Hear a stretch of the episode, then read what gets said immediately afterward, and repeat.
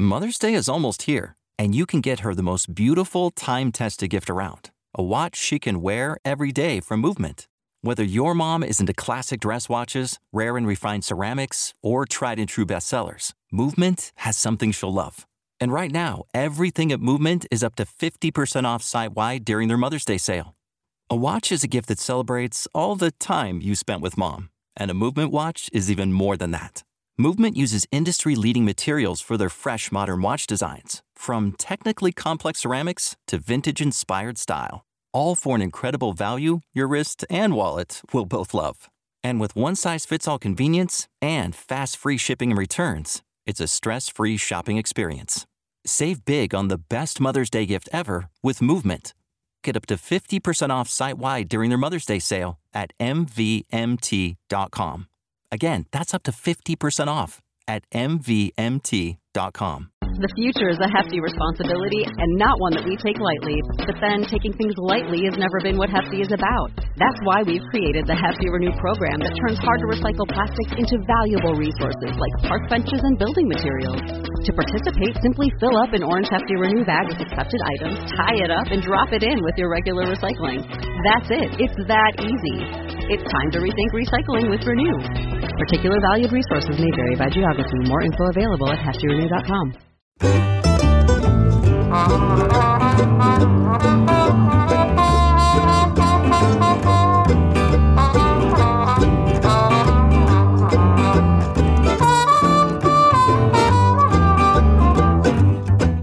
Hello, I'm Jane Perrone, the host of this very same podcast all about houseplants. It's On the Ledge.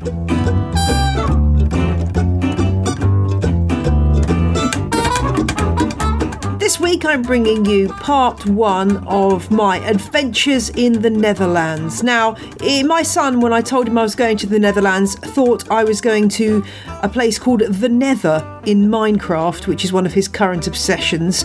I had to explain that no, it's not a virtual world within his Xbox, but it's actually a genuine real place. But specifically, I was visiting a place not that far from Amsterdam called Aalsmeer, where there are many greenhouses packed with wonderful plants that I wanted to see.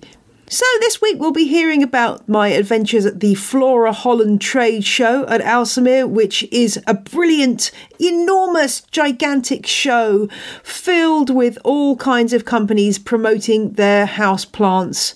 I went with the Joy of Plants, which is kind of like the outreach arm of the Flower Council of Holland promoting Dutch growers of plants. Just to be totally transparent, they paid for my flight and a night's hotel room, but they didn't pay me to go along. And of course, they've had absolutely no control over what comes out in this podcast. So it's all my very own unique thoughts, unfiltered by anybody else, I'm sure you'll be delighted to hear. Oh, and you'll also be hearing from my old buddy James Wong, who was also on the trip. So I've got some audio of us chatting about houseplants at the show. Yes, we do sound like two kids in a candy store, I'm afraid to say. So, this week I'm going to be bringing you some of the trends, the plants, and the people I met at the show. Next week, I'll take a look at the nurseries that I visited and what I discovered there. Also, in this episode, I'm answering a really fascinating listener question that had me completely stumped when I first heard it. So, I shared the question with Facebook group members of Houseplant fans of On the Ledge, and as usual, you came up trumps with lots of answers. So listen out for that a bit later. If you happen to live in Europe, then the chances are that many, many of the houseplants you own will be grown in Dutch nurseries because this really is the centre of the houseplant growing world in Europe. I guess the equivalent in the US would probably be a lot of the nurseries that exist in places like Florida. Let me start by telling you some of the stranger things that I saw at the show. These aren't necessarily things you're going to like or want to buy, but it's just fascinating to see what is being thought up in these growers' minds. First up, Living Wax. I couldn't quite believe it when I saw this, but it was a double Z plant, Zamioculcas zamiifolia or Zanzibar gem, one of those plants that's always being described as indestructible. And I guess they were testing that theory to the absolute limits with this plant because it was presented completely bare of soil with bare roots, except the roots had been dipped in a white wax. Check out my show notes at janeperrone.com for a picture of what this looked like. The same kind of wax that they put on amaryllis bulbs that are sold for the Christmas market. I guess the idea there is to provide something that looks dramatic and therefore doesn't need to be put in any soil and the principle is the same for the double Z plant. The claim is that this plant will survive for months and months with no water. I mean, ultimately, as somebody who loves their plants, it seems a bit sad that this plant is ultimately going to die because it just has no access to any water. But I can see how this kind of novelty might draw people in. It's the argument that we've had before about painted succulents. Really, is this something we want to use as a way of attracting new people into the houseplant trend? Or is it ultimately damaging our appreciation of houseplants? I guess that's one to discuss at length. Personally, it's not something I'd buy, but I can't see why it's that much of a problem if it's going to provide a new avenue to get more people interested in plants. Along the same vein, there was also make ups. Now, this was a more subtle version of the painted succulent. Imagine taking an eyeshadow brush and some rather subtle pastel eyeshadow shades to plants like kalanchoes. Well, that's what they've done with makeups. These plants look like they've had a spray paint with a very subtle pastel colour. So you had Magic Bells kalanchoes, which normally have green flowers, which looked pale purple, um, and orchids that had been sprayed in particularly sugary shades of pink. And Fittonias that had purple veins rather than white veins.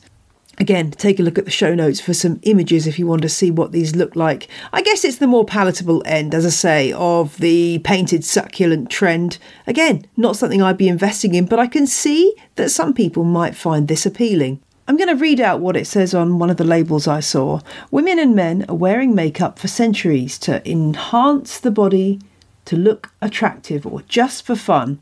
We are producing our makeups, flowers, and plants for the same reason without damaging the flower or plant probably the least palatable, for me anyway, of the painted plant trend was the Singolo Phalaenopsis orchid that I saw. Now, these Singolo Phalaenopsis have been bred to produce just one, a single, very large flower, a bit like certain other species of orchids will do. I guess some people just like the appeal of that single focus on a, one particular bloom.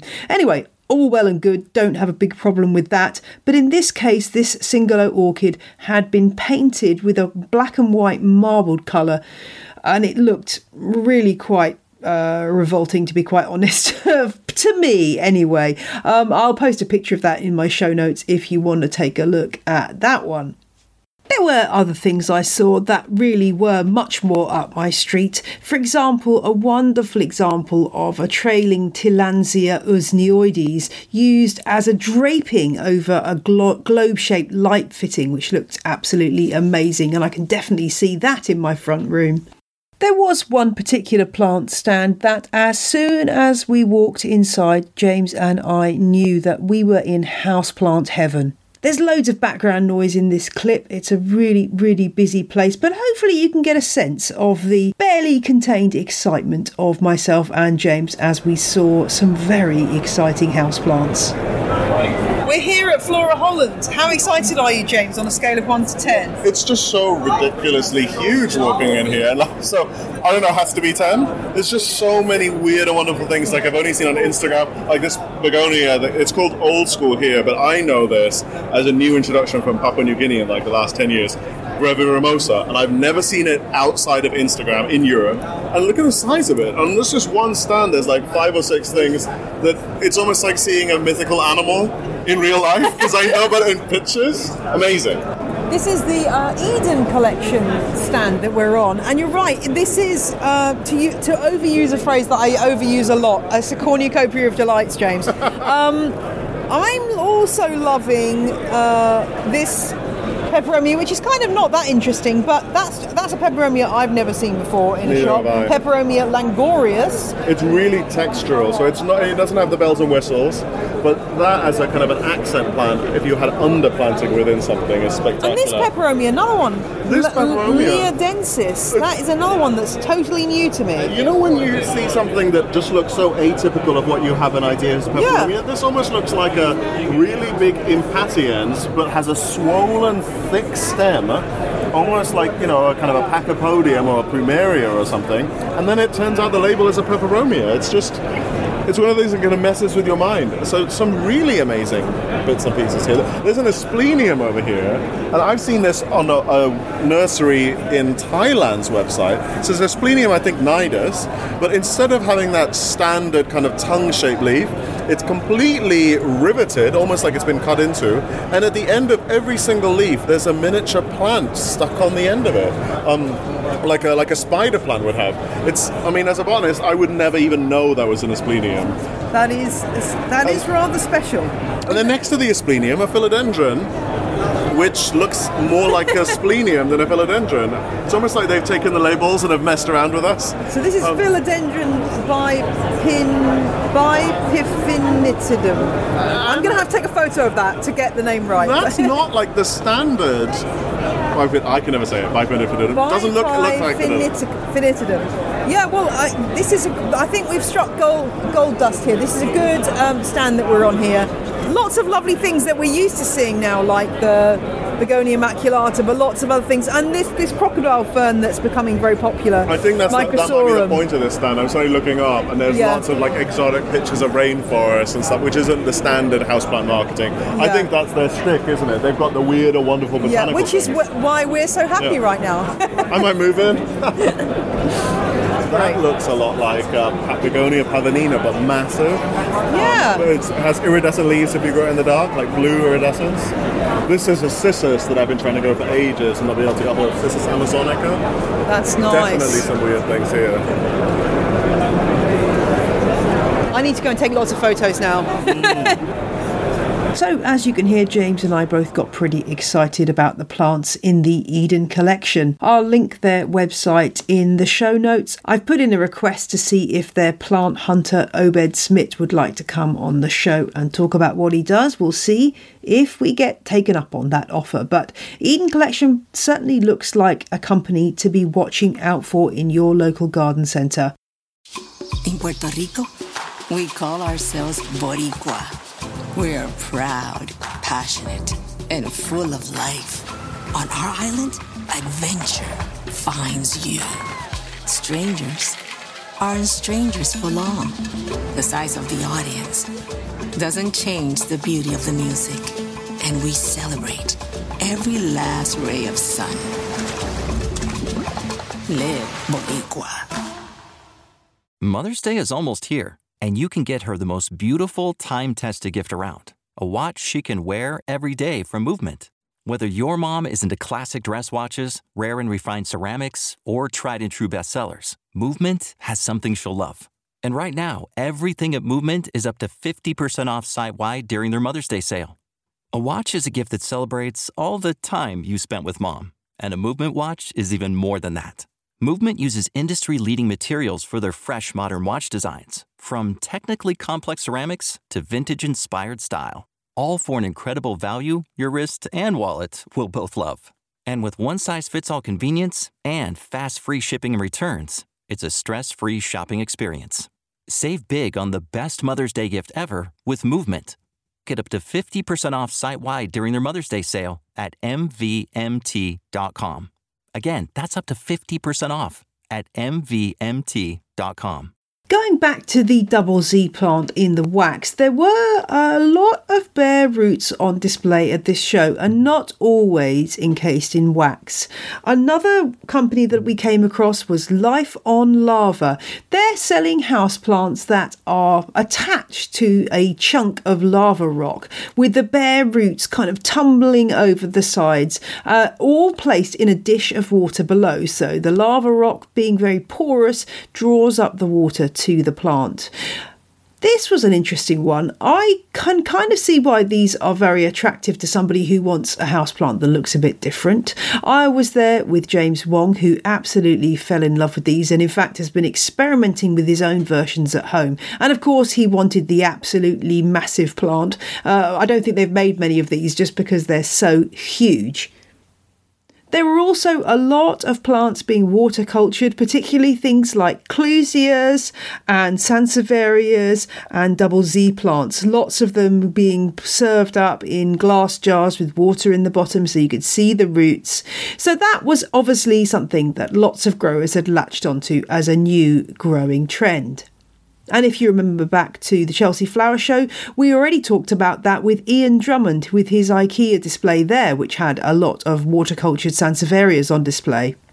I also stumbled across a rather nice Streptocarpus. I know, I know, I'm always going on about Streptocarpus, called Snowlina. Except to me, it looked, the leaves certainly looked like those of a Primulina. I couldn't quite work out what was going on there. It had white, quite delicate flowers with a yellow throat, and I'm on a mission to find out a bit more about who's bred this plant and the story behind it. Uh, but I haven't done that yet, so hopefully I'll find out something more and bring that to you in a future podcast. And a final trend to mention was the fact that the plants of the past are most definitely coming back in their hordes. We already know that Sansevieria is back in, and of course Monstera, but there are a few others that for a while have been living in the doldrums that are definitely back in fashion. One of the main ones was Polyscias, or the Aralia plant, the, the dinner plate Aralia, Polyscias balfouriana, and the Ming Aralia, Polyscias fruticosa. These tree like plants uh, were very, very popular at the show, and there were some really teeny tiny ones which looked like parsley trees, which were Ming Aralias, the fruticosa type. Uh, these were looked amazing and really took me back to the 1980s. I got them mixed up with Radermachera. temporarily uh, until uh, somebody reminded me that they're actually Ming Aralias and dinner plate Aralias.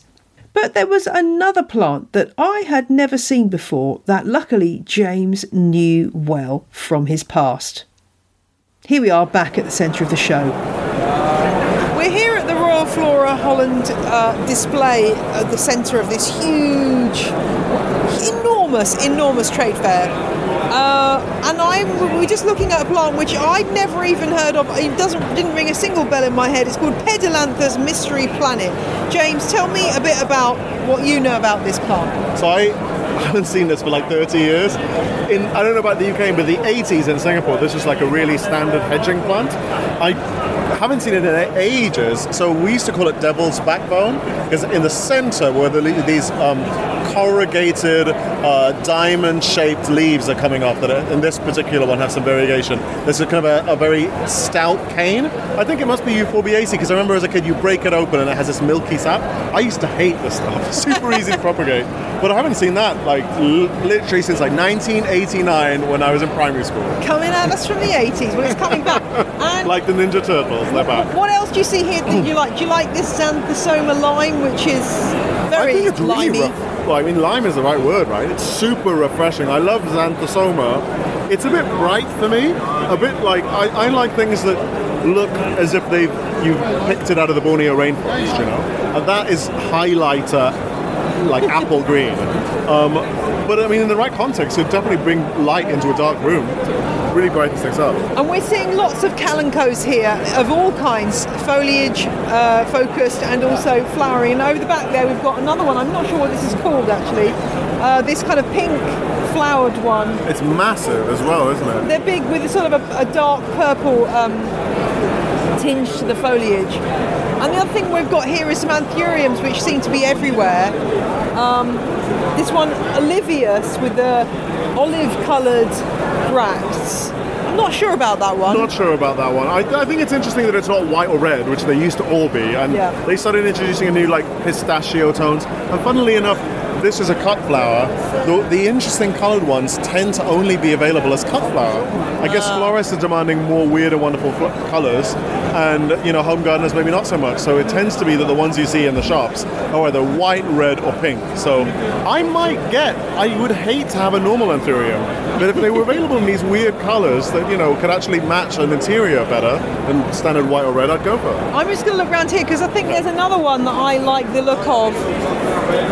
This one, uh, Anthurium Jambo Black, very, very dark red, chocolatey bracts on this one. It looks like it's been dipped in It- sugar syrup. Like it- literally every part of it is emitting gloss. It's like so shiny. What have they put on there to make that so shiny? That, it's, I'm wondering that can only be um, gloss spray, isn't it? Yeah, it's gotta it be. looks almost like it could be natural, but no, it's coming off of my hand. No, because there's It's one leaf there been- that's not yeah. been treated and it's definitely so glossy. And just one last trend to talk about, which was plants for children. Now, oftentimes gardening for children is branded in a way that really winds me up. I can't really explain it, but it's always kind of cutesy and a bit kind of irrelevant uh, to the way that my kids certainly want to interact and grow plants.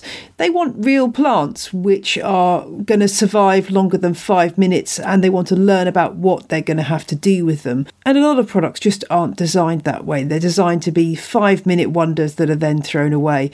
But I did come across something called Swamp World, which I was rather impressed with. This is a small, compact tank in which three carnivorous plants Venus flytrap, a Sarracenia hybrid, and a Drosera or Sundew hybrid are growing. It's got a little LED light on the top, which is battery powered, and it actually looks very clean and smart and something that I can really imagine in my children's bedroom. And I can imagine that these plants might actually do fairly well under these conditions, provided that you do the usual rules about using rainwater and so on. But I was rather impressed with these. I'm not sure how widely available they are, but they're definitely something to look out for if you are interested in getting your kids into carnivorous plants. Although, of course, if you wanted to create one of these yourself for your kids, you could just go out and buy a large square glass vase, add an LED light from the likes of IKEA or your favourite LED grow light supplier on the top, and buy the plants yourself and make this up quite easily. But if you want something that's pre-packaged, this looks ideal. There was also a product called Snaily. now, this was the marketing of a plant called Dischidia pectinoides, the ant plant, which has kind of snail like leaves. It's produced as a plant that's in a tube, a glass tube or a plastic tube, I'm not sure which, uh, with a snail shell where the plant is planted in the bottom. So you can hang it up in this real snail shell. Now, Dischidia pectinoides is an interesting plant in itself, in that it has a symbiotic relationship with ants in the wild, and they are attracted to the plant. They bring in nutrients for the plant and they stop predators taking hold. So, a nice little arrangement they've got going with one another. Now, you can buy these Dischidias in this fancy setup, but it's also worth bearing in mind that if you decide to just buy uh, Snaily as a as a bog standard Dischidia pectinoides, Without the snaily branding, it's probably going to be cheaper. Sorry, I know I'm a party pooper, but I do like to get my plants for a bargain. and you're paying extra for the branding, I think, with the snaily product. But you know, it's something that would make a wonderful Christmas present for a child, and I'm sure will go down very well. Well, that's all from my reflections on my Dutch trip for this week. I'll be bringing you more about the three nurseries we've visited in next week's show. For now, it's time to move on to question of the week, which came via Instagram, where I'm j.l.perrone, and came from Pine Snake, who says, Hey, I gotta ask now or I'll forget later. How about native houseplants? Are there any British native houseplants that are kept? This person is in California and obviously wants to know exactly what we're growing here in the UK. I was initially completely caught out by this question and I couldn't think of a single thing. It's partly due to the fact that, hey, actually, sadly, there aren't very many native plants, relatively speaking, compared to the total number of plants we go here grow here in the UK that are natives. It's all to do with the ice age and the fact that lots of our plants got wiped out. So many plants that people think are our natives actually turn out to be things that were brought over with the Romans. The only one I could think of was Hedera helix or English ivy, which personally I find is a bit of a rubbish house plant for me anyway, because unless you've got an unheated space where this can hang, generally it gets a bit unhappy and crispy at home. But I thought that I might be selling this question a bit short, so I went over to the Facebook group and asked there, and of course, you guys came up trumps. Samantha pointed out that many people force daffodils indoors, and she thinks that primulas could also be grown indoors as long as they're not too warm. Uh, Mary suggested Hart's tongue fern might be able to live indoors. I've never tried this. I think you'd need a pretty cool room for that to work, but definitely worth a go. Uh, Lindsay said that some geranium and oxalis, uh, the rusty little one with the yellow flowers, uh, I know the one you mean, Lindsay, uh, and ivy leaf toadflax, which is, you know, that's actually one of my favourite plants. Uh, she says that does all right inside. Um, I'm definitely going to be giving that a try. Oh, and she also mentioned sedums. As did Susanna, who says that she's picked sedum album from outside, not a valuable fl- wildflower habitat just from near a train station, and it did really well indoors, although it's usually sold as an outdoor or a roof plant. And she's also grown sedum acre indoors. Alex told me that she enjoys growing English ivy and she knows someone who grows one on the tile walls of her bathroom. Um, and she just let it go wild in there, which sounds amazing. Love to see a picture of that. Amy says that she doesn't have any luck with English ivy either. I'm glad it's not just me. Um, but she did then put it into her bathroom, which has a skylight, and finds that it grows pretty well there. And then Wayne says, It's probably cheating, but I've seen holly, oak, willow, and maple grown as bonsais. That's true, but I think a lot of bonsais tend to need to be outside. But if you're growing one of those kind of bonsais inside, do let me know. Uh, interestingly, I'd like to ask that question Would people like an episode on bonsais? If you'd like one, give me a shout and I'll see what I can do. Well, I hope that's kind of answered your question, Pine Snake. There are a few more plants that I thought, but still, we are very much reliant on plants from other countries to supply our wonderful houseplant collections. So, yes, at this time of political upheaval here in the UK, that's definitely something worth remembering.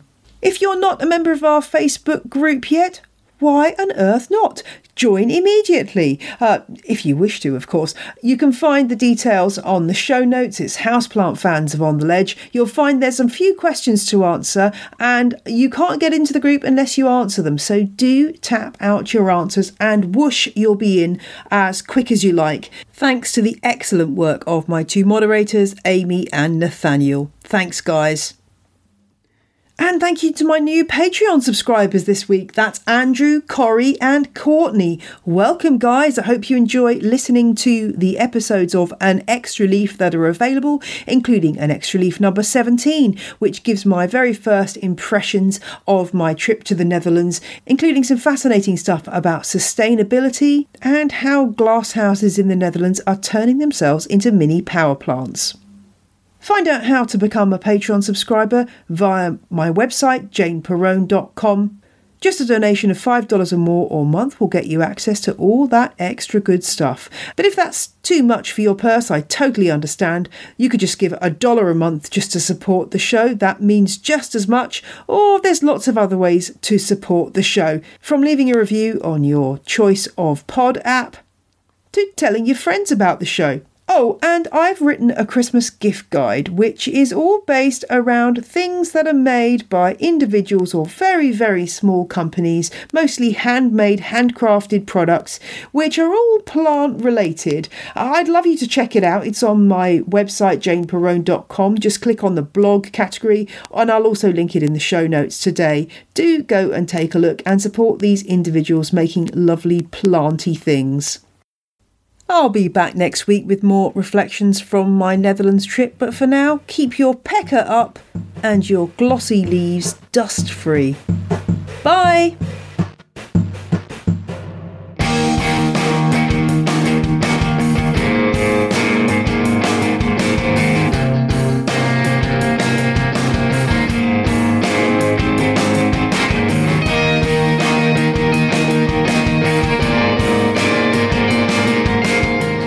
Music you heard in this week's episode was Roll Jordan Roll by the Joy Drops and Overthrown by Josh Woodward, both licensed under Creative Commons. See my website for details.